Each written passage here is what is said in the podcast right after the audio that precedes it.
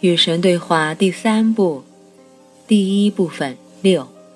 没有人比年轻的父母更不适合抚养孩子。尼尔，让母亲和父亲来抚养孩子是错误的。神，如果父母很年轻，是的，在大多数情况下是的。实际上，许多人居然做得还算不错，这已经算是奇迹了。没有人比年轻的父母更不适合抚养孩子。顺便说一声，没有人比年轻的父母更清楚这个道理。大多数父母在挑起抚养子女的重任时，只有很少的生活经验，他们本身几乎尚未度过被抚育的阶段，他们仍在寻找答案，仍在寻找线索，他们甚至尚未发现他们自己就开始试图引导和养育比他们更幼稚的别人。他们甚至尚未定义他们自己，就匆忙想要定义别人。他们的父母错误地定义了他们，他们仍未摆脱其影响。他们甚至尚未发现他们的身份，就试图要说出你的身份。他们受到极大的压力，急于把这件事情做好。可是他们本身的生活还没过好呢，所以他们把整个事情搞砸了。搞砸了他们的生活以及他们的孩子的生活。如果他们走运的话，他们的孩子不会受到太大的伤害，子女将会克服这种伤害，但很可能是在对他们的子女已经造成伤害之后。大多数人在他们抚育子女的阶段过去之后，才会获得成为好父母所需的智慧、耐心、理解和爱心。尼尔，为什么会这样呢？我无法理解。我知道你的说法大体上是正确的，但为什么会这样呢？神，因为年轻的生育者不应该是抚育者。实际上，你们应该在现今的抚育期结束之后才开始抚育子女。尼尔，我还是有点迷惑。神，从生理学的角度来讲，人类很早就有能力生育子女，虽然他们本身仍是儿童。大多数人要知道了，也许会吃惊。人类的儿童期长达四十到五十年。尼尔，四五十岁的人本身仍是儿童。神，从某个角度来讲是的。我知道你很难相信这是真的，但不妨看看你周围的情况，也许你们人类的行为有助于证实我的观点。问题在于，你们的社会认为人到了二十一岁就完全成熟，做好了进入社会的准备。除此以外，你们之中有许多人的父母在开始抚养你们的时候刚过二十一岁没几年。你大概能明白这里面的问题。如果生育者要担任抚育者，那么你们生儿育女的年龄应该是五十岁。生育子女应该是年轻人的事情，因为他们的身体最为健硕。抚育子女应该是年长者的事情，因为他们的精神最为健全。而在你们的社会中，你们坚持让生育者负责抚育子女，结果呢？你们不但让为人父母的过程变得十分艰苦，还扭曲了许多围绕着性行为的能量。尼尔，呃，你能解释吗？神，能啊。许多人已经观察到我在这里指出的现象。具体来说，就是许多人，也许是绝大多数人，在能够生育孩子的时候，并没有能力抚育孩子。然而，发现这个现象的人类提出的解决方案恰恰是错误的。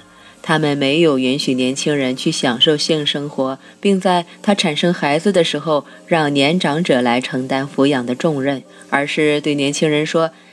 假如尚未准备好为抚育子女负责，就不应该性交。你们为年轻人设定了规矩，在那个时间之前拥有性经验是错的，从而创造出性禁忌。可性交本来就是人们生活中最为快乐的庆祝活动。当然，后代对这种禁忌漠然视之，他们的理由很充分，遵守它完全是违背本性的。人类若是接受到内在的信号，感到他们已经准备好，立刻就会渴望结合与交配，这是人类的本性。然而，他们以为他们的本性与作为父母的你们说过的话有关，而不是跟他们内在的感受有关。你们的孩子来找你们，希望你们告诉他们生活是什么。所以，当你们感受到第一阵冲动，想要彼此窥视、彼此天真的玩耍、探索彼此的差异时，他们将会看看你们对此有何表示。他们这部分本性是好的吗？是坏的吗？是得到批准的吗？是应该被抑制、保留的吗？是受谴责的吗？就我观察的情况，许多父母跟子女说起这部分人类本性时，他们的看法来自各种各样的东西。他们听说过的话，宗教讲过的道理，社会的舆论，什么都有，反正就是没有自然规律。依照你们这个物种的自然规律，性意识在九岁到十四岁间萌芽。绝大多数人的性意识从十五岁开始就已经非常明显。于是，一场拉锯战开始了。孩子拼命的想要完全释放他们自身那些欢乐的性能量，父母则拼命的想要压制他们。在这场战争中，父母需要各种各样的帮助和盟友，因为正如上面已经指出的，他们反对子女做的事情，恰恰是子女的本性。所以，成年人发明了各种家庭的、文化的、宗教的、社会的、经济的压力和规章制度，以此来使他们对子女那种违反人性的要求显得合情合理。孩子因此不得不慢慢认可他们自身的性意识是有悖天性的。如果某件事情是合乎天性的，那么他怎么可能会如此可耻？怎么可能总是遭到禁止、受到控制、打压、约束、限制和否定呢？尼尔，嗯，我觉得你有点言过其实，你不觉得你说的有点夸张吗？神，真的吗？孩子到了四五岁，他们的父母甚至不肯用正确的名称来称呼他们身体的某些部位，你认为这会产生什么影响？你们对这样的做法感到很满意，可是你们认为你们的孩子会满意吗？尼尔，呃，神，是啊，你确实应该哑口无言。尼尔，没有啦，就像我奶奶以前说过的，我们只是不想使用那些字眼儿。反正，嗯，小鸡鸡下体听起来好听很多。神，那只是因为你们给这些身体部位的实际名称附加了许多负面色彩。所以在日常生活中，你们几乎不使用它们。当然，幼年时孩子并不懂得父母有这种感觉的原因，但他们脑海中留下了这个印象，这个往往不可磨灭的印象：某些身体部位是不好的，任何与他们有关的事情都是令人尴尬的，甚至可能是错的。随着孩子逐渐长大，进入青少年期，他们也许会意识到这其实不是真的。但到了这个时候，他们又被确凿无疑地告知，性交必然导致怀孕，他们自己生的孩子必须自己养，所以他们现在有新的理论来觉得性表达是错的。循环到此完成。这种情况在你们的社会引起了混乱以及不算小的灾难。逆天性而行的结果总是这样的。你们已经创造出性尴尬、性压抑和性羞耻，这导致了性禁忌、性障碍和性暴力。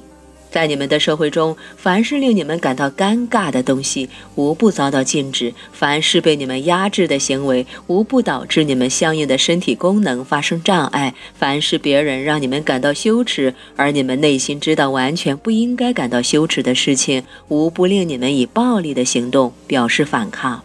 尼尔·弗洛伊德说过，人性大部分愤怒跟性有关，人们不得不压制许多基本而自然的身体本能、兴趣和冲动，这在他们内心深处引起了愤怒。看来他的说法有点道理。神，敢于提出这种理论的精神病学家远远不止一个。人们愤怒，是因为他们知道他们不应该为某些带来如此良好感受的东西感到羞耻，可是他们依然感到羞耻，还有愧疚。首先，人们发现许多被公认为非常糟糕的东西让他们感觉很好，于是他们便会生自我的气。然后，当他们终于明白他们上了恶当，原来性生活是人类经验美妙的、正经的、光荣的组成部分，他们便会生别人的气，生父母的气，因为父母压制他们；生宗教的气，因为宗教羞辱他们；生异性的气，因为异性挑逗他们；生整个社会的气，因为社会控制他们。最后，他们会生他们自己的气，因为他们竟然允许自己受到所有这些东西的束缚。这种被压制的愤怒，大部分被用于构造你们目前生活的社会中那些扭曲偏颇的道德价值观。你们的社会用碑石、塑像、纪念邮票、电影、图画和电视节目来讴歌和颂扬某些人世间最丑陋的暴力活动，但隐藏甚至比隐藏更加糟糕、贬低某些人世间最美丽的爱的活动。所有这些，全部这些，无不来自这个观念：生孩子的人必须独自承担起抚养他们的孩子的责任。尼尔。但如果这些人无需为抚养他们的孩子负责，那谁来负责呢？神，整个社会，尤其是年长者。尼尔，年长者。